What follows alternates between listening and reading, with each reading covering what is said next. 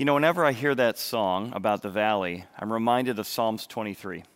The reminder that God is with us, that He walks with us through those valleys, through those challenging times. And that's certainly where David finds himself today, because David is being hunted by Saul, he's being chased, and in 1 Samuel 23, he finds himself walled in the gates of a little city called Keilah. 1 Samuel chapter 23, verse 7.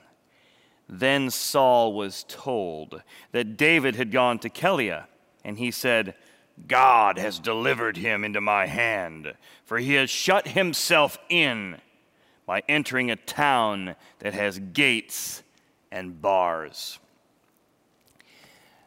Clearly, Saul feels like he's finally got David. He's stuck in a city with gates and bars. In fact, archaeologists have found the location of Keilah, and we found several similar gates and barred cities during that time period. In fact, around 1049 BC, we find some gates like this right here. Now imagine you're in a city, you're walled in there. You're behind the doors. You're fearful of what's outside the doors, what might kill you, what might be after you right? Have you ever felt shut in and walled in? How could we not right now? But metaphorically, have you ever felt walled in, shut in by your fears, by your circumstances, or just by the challenges around you?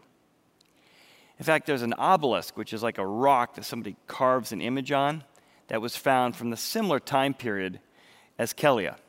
So look at this uh, image carved in here. It might be a little bit hard to see, so let me highlight it here for you. You can see the city, the giant gated walls, and here is that gate you would have entered through. Now, a gate was typically a place that invited you in, it was a place that said, Welcome to the city. But when you're trapped in the city, those same gates and walls make you feel like I am isolated. I am stuck. I don't know when or who's going to come after me at what time. Right? And that's where David finds himself. David is thinking to himself, My enemies are abounding. All the priests just got killed from last week. I might be next, except that I'm safeguarded by God. But God's silence is seemingly going up, his circumstances are seemingly going down. And it's here he begins to seek after God's voice. In fact, all through 1 Samuel 23 is that very idea. Notice what God says. It shows how David is seeking after God's voice in those moments he feels walled in. Therefore, David, in verse 2, inquired of the Lord. God, I need your help here. What should I do in these circumstances? But then you jump down to verse 4. Then David inquired of the Lord once again. It's this reoccurring relationship with God. I need your help during these challenging times. And notice that even in God's silence, God is helping David navigate his circumstances. Saul sought him every day. Every day it's Walden. Every day it's being hunted. Every day Saul was after him. But God did not deliver him into his hand. How can we do what David did? How can we learn to seek after God's voice, seek after God's direction when we're going through challenging times. Well, today we're going to look at David. What was he really seeking after when he was speaking to God? And then we're going to look at Saul, who seemingly is also seeking after God's word. And how can two people who are both seeking or inquiring of God come to two totally different perspectives? All right, let's start with David. All right, let's look at the text. Then they told David, saying, Look, the Philistines, oh, it's bad enough David's, David's saying, it's bad enough Saul's after me. The Philistines are coming too? Yeah. The Philistines are fighting against Keilah, the very place we're at. And they are robbing the threshing floors. Now remember, this is an agricultural community. And because of that, all year long, you, you, you plant, you water, you got all of your crops ready to go, and then the big moment comes when you thresh or bring all of your harvest to bear. This is your food, this is your sustenance for the rest of the year. And that's when the Philistines would attack. They would come in and steal all of your supplies at the moment you had the most, needed the most, and we're most vulnerable. You talk about feeling walled in. They need this food to survive. All right? So that's what's going on here. And notice, they're coming after the threshing floor. Therefore, in the middle of this moment, I don't know where I'm going to eat, I don't know what's going to happen. It's those moments that David inquired of the Lord, saying, Well, God, what do you want me to do? Shall I go and attack these Philistines? And the Lord answered David. He didn't presume. It probably sounds like something God wants me to do, though it would have been. Sounds like people robbing and stealing from your people. Of course, God wants me to do that. He didn't presume that. Instead, he said, I want to ask for God's direction. Now, a few things I want to touch on here. Who are the Philistines? Uh, let's look a little at that Keilah a little bit more. And also, what does a threshing floor look like? All right, a couple pictures here. First one of the Philistines. Now, the Philistines were known as the sea people because they were very, very cultured, and though many have moved inward, they also very much were just masters at using ships out on the sea. The other thing you want to know about the Philistines is that they are very, very wealthy, very, very rich, and very, very cultured. Every time we find an archaeological find, we find examples of extreme uh, decoration, extreme clothes, and a real uh, deep sense of, of culture uh, all around the Philistine area. All right, notice here, even in this photograph, you see a Philistine in this little molded piece. And look at the, the headdress that's on there, the hat. That's a classic example of the type of influence, the type of culture found in archaeological finds with the Philistines. Now, this tell, and a tell is like a mountain where a city used to be. Whenever they built a city, they would put it on top of a mountain so it could be fortified. This is the archaeological remains of the tell where Keilah was, where David was hiding. Now remember, the Philistines are surrounding them to take away the threshing floor. Well, there was so much agricultural area where people would be bringing their, their crops to bear they would get all of their crops and bring them to the threshing floor. And on the threshing floor was all your supplies, all your money, all your sustenance for the next year. So imagine here's your grain, here's what you need, and it's just about to be taken away. So, two responses one from David's men and one from David. Response number one this is the God, I'll, I'll do what you say, I'm going to go. But could I suggest something else? Then the Lord said to David, Go. Right? God answers, Go. Go attack those Philistines. Yeah, it might put you at risk of being killed by Saul, but go and do the right thing. Go and attack the Philistines. Save Keilah. Put yourself at risk for other people. But Oh, see the go but? But David's men said to him, I know God's saying this, but oh, I'm not so sure. Look, we are afraid here in Judah. How much more then if we go to Keilah against the armies of the Philistines? Then David inquired of the Lord once again. So notice again, he hears from God.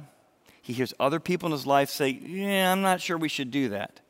So again, he seeks after God. God, my men aren't sure about this. How do I lead them through these challenging times of uncertainty? God, I need your help. What God wants from us, what God wants from you, is whatever circumstance you're in, He wants you to say, God, I'm seeking after you. I'm seeking after your advice. What God just longs to hear from us, what He wants to come out of our mouths and our heart is God, I'm willing to go.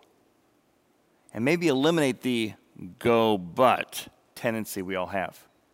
So notice, He's inquired of the Lord twice here, and notice how He responds in contrast to His men. They say go but. What does He say? He says, God, you're telling me to go? And I went. God, you say go. Yeah, I'm going to face my fear. Yeah, there's going to be challenges. But I went. The Lord said, Arise, go down to Keilah, for I will deliver the Philistines into your hand. And David and his men went. We got fears. Uh, we got some questions. We're not sure about everything. But God, if you're with us, we're going to obey. So David and his men went to Keilah, and they fought against the Philistines, and they struck them with a mighty blow, and they took away their livestock. And David saved the inhabitants of Keilah. Now, it's in this short little story that sets up the rest of the chapter, we get a principle for seeking after God. Now, what is that? David. David is seeking God to say whatever he, God, wants. Now, sometimes we seek after God to say what we want to hear. But what if the attitude of our heart is, God, I'm seeking after you to say whatever you want to say, not what I want to hear? God, I don't really want to fight a battle that puts me in danger, that puts me out on the front lines where Saul might find me. But God, I'm open that your will will be done, not my will will be done. How about you? When you seek after God, I don't know if you're like me. I have a tendency to, to know what I want God to answer. I want uh, comfort. I want no one to steal the threshing floor. I'd like things to get easier. I'd like more and more clarity, right? It's natural. But with God's seeking after the Lord, the attitude of our heart is God, I want your will to be done. And if that means you got to put me through a meat grinder or you got to put me through challenging circumstances to learn what it is to, to inquire of you and to depend on you, oh, God, I'd rather have your will be done than my will be done. So let's do that. In your current circumstances, with your current walls and fortified cities, Philistines and Sauls, what would it look like to begin to pray daily? Every time you face those oppositions and challenges, what would it look like for you to say, God, I'm seeking you to say whatever you want to say to me in these circumstances? I got a front row seat of this recently. It was so powerful when I got on the phone and talked to my Uncle Jim. Now, let me tell you what happened because it began with a conversation on the phone. I probably talked to my Uncle Jim maybe once or twice a year, but he's been a huge fan of Horizon and a huge fan of the Bible teaching we do here.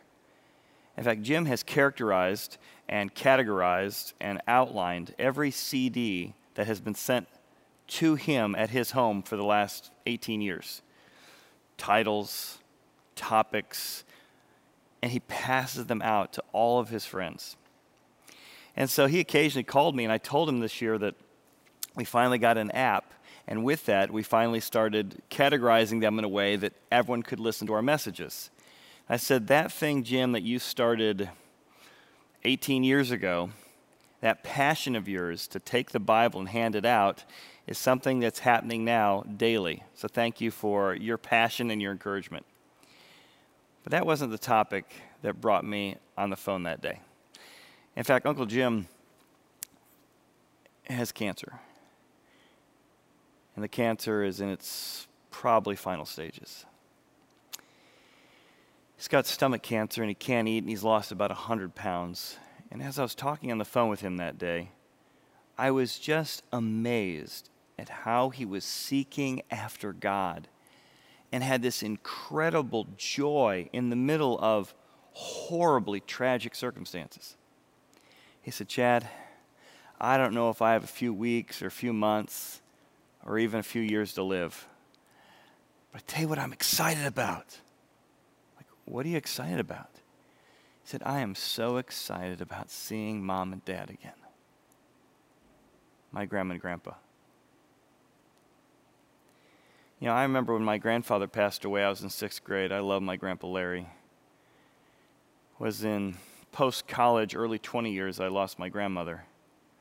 And just having this conversation my Uncle Jim, I, I called him to encourage him with his cancer. And he just talked with such confidence and such joy about seeing his parents, my grandparents again. It just brought up all these incredible memories.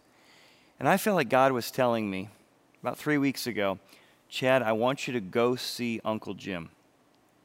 And I did. I got in the car and I drove to central Illinois, met up with my parents, and we drove to northern Illinois to the hometown of my grandparents. And we decided to have some time with my Uncle Jim. And we decided to spend that time at the graveyard, which might seem kind of morbid. But I hadn't seen my grandmother and grandfather's grave in about 20 years. So that's where we met.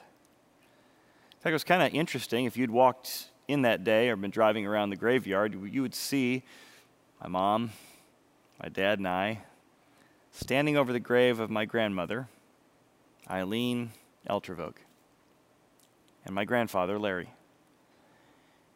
We set up lawn chairs all around that gravesite, and my Uncle Jim began to ask me questions about heaven, what happens when you die, how he could know for sure, what the experience would be like when he passed away. And it wasn't a morbid, it wasn't uh, discouraging, it wasn't uh, awkward conversation at all. We began to talk about the hope of heaven. And he was seeking after God in the middle of these incredibly difficult circumstances. And we were just encouraging one another and, and cheering on the Bible's hope that though he can't eat what he wants to eat right now, the promise of Jesus is a brand new body. Jim, you get to eat again.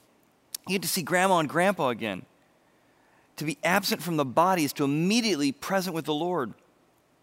we got done talking together, and some other folks were in the graveyard, and I had them take that photo of, of the four of us sitting around grandma and grandpa's grave. And I said, You know, the rapture tells us that when Jesus comes and captures those of us who've died in Christ, the dead in Christ will rise first. Grandma and grandpa, who are already in heaven, will get brand new bodies on that day. And we who are alive during that time will meet Jesus in the air with brand new bodies and brand new minds, and no more sickness and no more pain. And my uncle began to just talk about his struggles with addiction, his struggles with doing things he didn't want to do. And yet his heart was always to do, God, I really wish I'd stop doing these dumb things. He was excited about a new body, he was excited about no cancer. But he was most excited about is finally being in a body and a mind and a heart that did what he wanted to do, didn't do what he didn't want to do, which is why we're trapped in this experience. How about you? Are you able to seek after God even when you're in circumstances where you feel walled in by cancer, walled in by the Philistines, or hunted by Saul? I was inspired by my Uncle Jim. I want to seek after God, to hear whatever He wants to say to me in my circumstances as well. Well, how about Saul? Let's go back to the text. What, what does Saul do that's in contrast to this? What does it look like for us to seek God to say whatever we want him to say? Right? Look what happens next.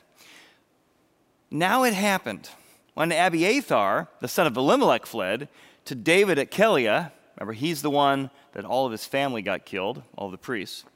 That he went down with an ephod in his hand this was an instrument for seeking after God. And Saul was told that David had gone to Keilah. So Saul said, God has delivered him into my hand. Look at that. God has delivered him into my hand. Now, there are many times we look at our circumstances, we look at what we want, and in Saul's case, it's, I want to kill David. He sees David cornered into a, a gated city, and he presumes he knows God's will. I know this is God. I know this is God finally delivering my enemies. I know exactly what God's will is. But let me challenge you on this. If God always sounds just like you, if God always sounds just like what you wanted him to say, what you needed him to say, maybe it's not God if he always sounds just like you. Right? That's why I noted here when God told me what I wanted to hear, were you really seeking God's voice or for God to tell you your own voice? For he has, and here's his reason why he thinks this is God. It's got to be God delivering David. For he has shut himself in by entering a town by the gates and by the bars.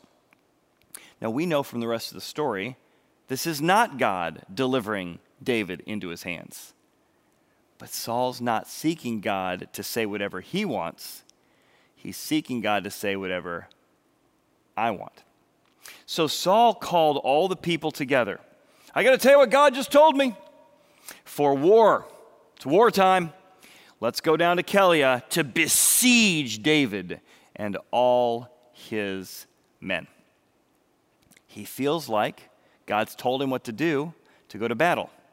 Now, David sought after God, should I go to battle? Saul, on the other hand, presumes he can interpret the circumstances correctly and that God happens to be saying exactly what he wanted to hear. Now, David, on the other hand, and I think this is a good indication that maybe God might be speaking to you. Do you have reoccurrences that you're hearing something that you didn't expect? I didn't expect God to tell me to love my enemies, to do good to those who've treated me so poorly. That doesn't sound like something that's coming from me.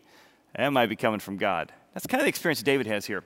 When David knew that Saul plotted evil against him, he said to Abiathar the priest, Well, bring the ephod here. And David said, O Lord God of Israel, your servant has certainly heard some bad stuff that Saul seeks to come to Keilah to destroy the city for my sake. What do you want me to do? Now, this ephod was typically worn by the priests. And all through the Bible, it doesn't really tell us you're supposed to use it to seek after God. It was this emblem that had different stones representing the 12 tribes of Israel. So it seems like he brings this along with as a representation of God, and David uses it to seek after God. Now, in one sense, using this to help connect with God doesn't seem to be sinful, but also is not what's prescribed.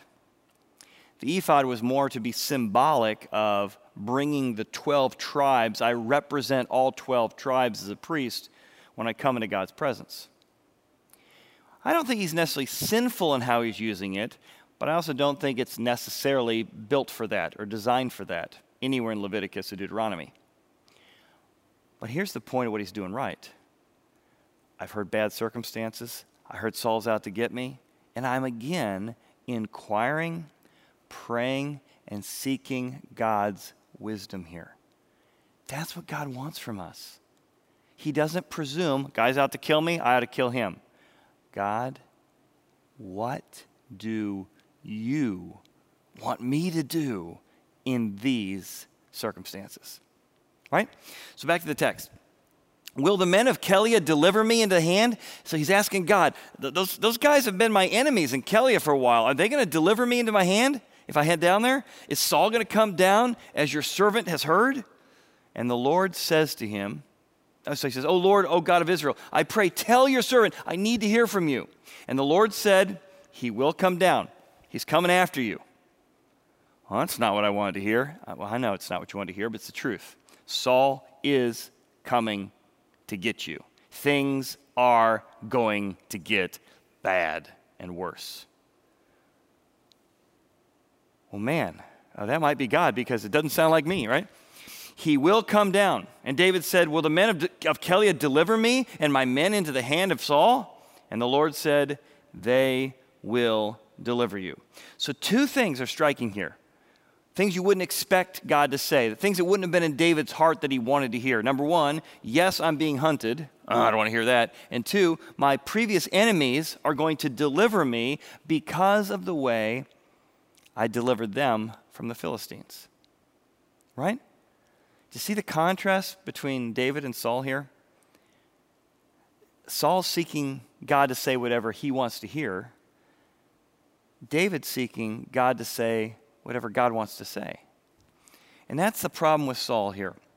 When we begin to seek God, if he says whatever I want him to say. Now, often we get a front row seat to see exactly what this looks like. In fact, I had a conversation recently where I got to see just our, our human tendency to lie to ourselves. You know, it's during this uh, COVID pandemic that I've been meeting with several people out on the terrace under our giant tent. As we've been having conversations, I had a chat a few weeks ago with a guy who wanted to share with me that he had got himself into some trouble. And he had started to walk his way down toward an affair. As we were chatting together, I just shared with him, I said, Well, how serious do you think this relationship is that you are pursuing being unfaithful to the person you're with? He said, Well, you know, it, it's a big deal. I said, Well, scale 1 to 10, 10 being super serious, 1 being not real serious. Oh, probably a 5. A 5. I remember thinking to myself, wow, I have sat with so many men, and women for that matter, who are convinced that the affair they're pursuing is God's will for their life. You're like, really? I said, huh. Well, do you believe that God wants you to be faithful? Yeah. Do you think that you should be dating two people at the same time? Well, in normal circumstances, probably not. Okay. Well, do you take commitment seriously? Well, yeah, but I didn't do anything. But hadn't you scheduled the rendezvous to head down to a certain place at a certain time on a certain date at a certain hotel? Isn't that what you just told me? Yeah. Sounds like you were pretty far on your way to the affair. It's like, well, I guess you have a point. I'm like, yeah, and as we're talking, I just kept asking him question after question after question. And after about an hour together, he's like, I'm being really selfish, aren't I? Like, yeah. Uh, I, I'm, I'm doing the wrong thing. Like, yeah. It was like it took all those questions, all communicated hopefully with a lot of grace and a lot of care and a lot of concern to try and help somebody who really had taught themselves or, or, or, told themselves they were seeking God's will when they were actually seeking something totally out of God's will.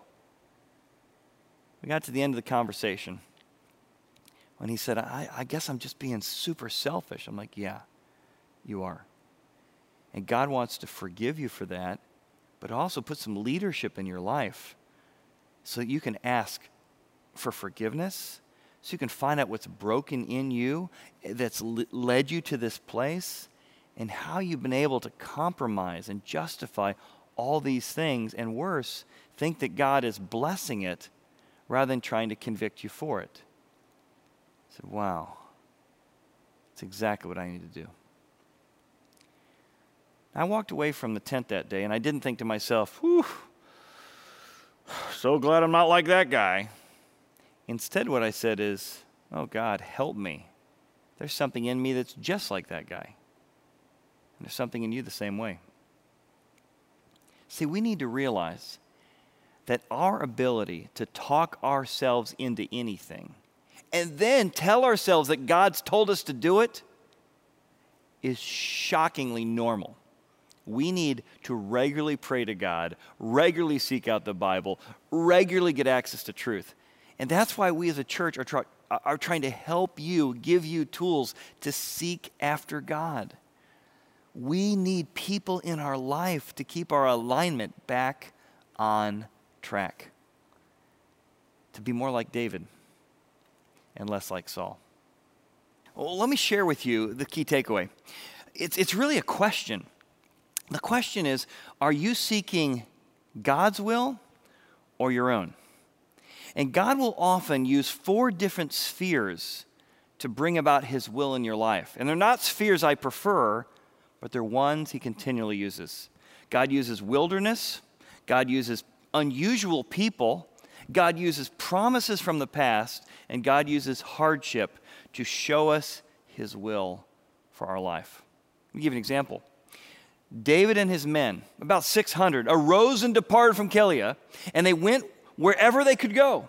Then it was told Saul that David had escaped from Keilah, and he halted the expedition. And David stayed in the strongholds in the wilderness and remained in the mountains in the wilderness of Ziph.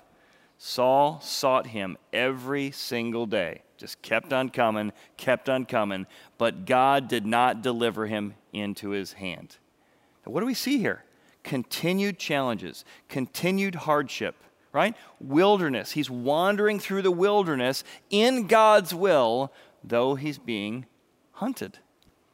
So David saw that Saul had come out to seek his life, and David was in the wilderness of Ziph in a forest. So they arose and went to Ziph before Saul, and David and his men were in the wilderness of Maon, in the plain of the south of Jeshimon. Notice again, wilderness of Ziph, wilderness of Maon. There are times we go through wilderness. Wilderness are those dry spells in your life where you just wonder, these are not the circumstances I want. This is not what I hoped for or prayed for. I feel alone. I feel God's silence. And yet, God works through wilderness to teach us His will. What do those wildernesses look like? Well, here's a picture of the wilderness of Ziph. Here's where he's wandering around in the wilderness. And then Saul chases him there, so he ends up wandering around through a much, much more barren place called the wilderness of Maon. You ever felt like you're there? feel like you're not in God's will, God wants you in the wilderness to seek His will, not your own. God uses unusual people to show you His will. What are the people in your life, friends and enemies, whose voices God might use to teach you His will for your life? See, Jonathan, Saul's son, that's unusual the guy who should be threatened by David is instead one of the voices to David. He arose and he went to David in the woods and strengthened his hand in God. Who would have thought that Saul's son would be the very one who strengthened him? The same thing is true for you. Look for people in your life that you might not even expect that God might want to encourage you, affirm you, and strengthen you in God. Wilderness, unusual people, also promises. And he said to him, this is Jonathan talking, Do not fear. Remember, God's with you. For the hand of Saul my father shall not find you. How could, how could dad find you when your heavenly father's for you?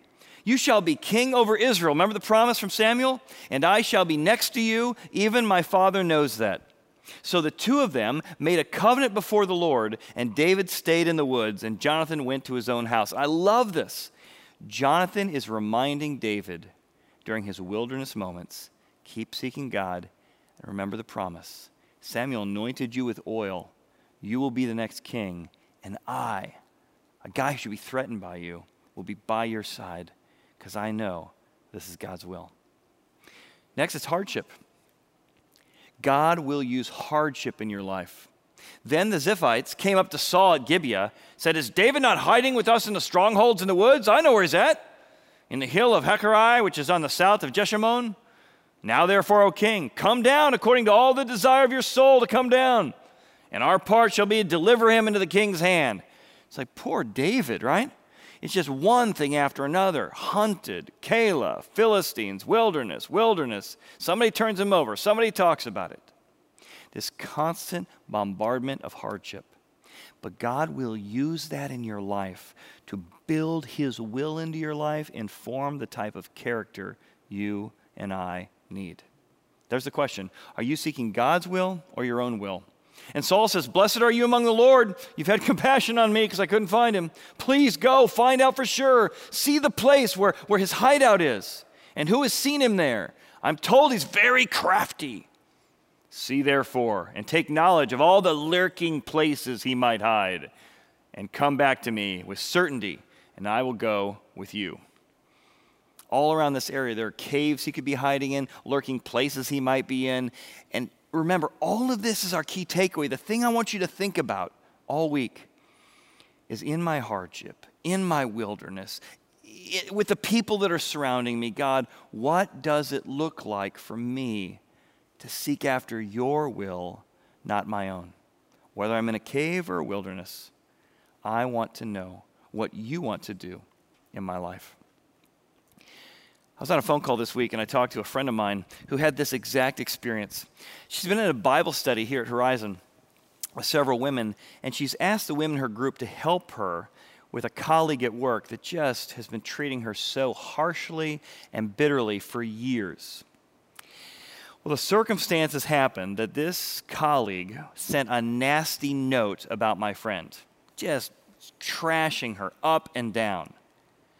But this rival of my friend made the mistake of emailing it not to the rest of the office, but accidentally emailing it to the friend she was cutting down. my friend gets this email and is just shocked. She knew this person didn't like her, but wow, in black and white, just line after line after line after line, just cutting her and trashing her down. She immediately calls her on the phone, my friend does says, I just got this email from you where you are just cutting me down. Is this how you feel about me? the friend is horrified that she accidentally sent this email to the person she was talking about. Now, have you ever done something like that? Maybe not that bad, but you're like, oh, I'm so glad somebody didn't find out what I said. So she begins to apologize to my friend. I'm so sorry. I shouldn't have done that. I shouldn't have said that. Blah, blah, blah, blah, blah, blah, blah, blah. After this kind of long soliloquy of apologies that sound a lot like, I'm sorry I got caught, more than I'm really genuinely sorry, there's a pause in the conversation. And this rival turns to my friend on the phone and says, Do you have anything to say? And my friend said, You know what? We all make mistakes and we all fail. That's it? The rival turned to her and said, Oh my goodness, that is so gracious of you. I, I don't think anyone's ever said something so nice to me when I didn't deserve it. That's grace. That's grace. As I was, talking on the phone, I said, Well, that didn't come from you. She's like, It didn't come from me. That must have come from the Holy Spirit as He was speaking through me. And she began to find God's grace God's will, seeking God's kingdom in that circumstance, came from unusual people. It came from a wilderness email. But in that, she said, God's been growing me. And this was the exclamation point on that. Seek God's will to extend his grace to the people around you. And let me pray that God will give you courage to do just that. Father, thank you for the hardships and the challenges in our life show us how we can extend your grace to others and seek after you. In Jesus' name, amen.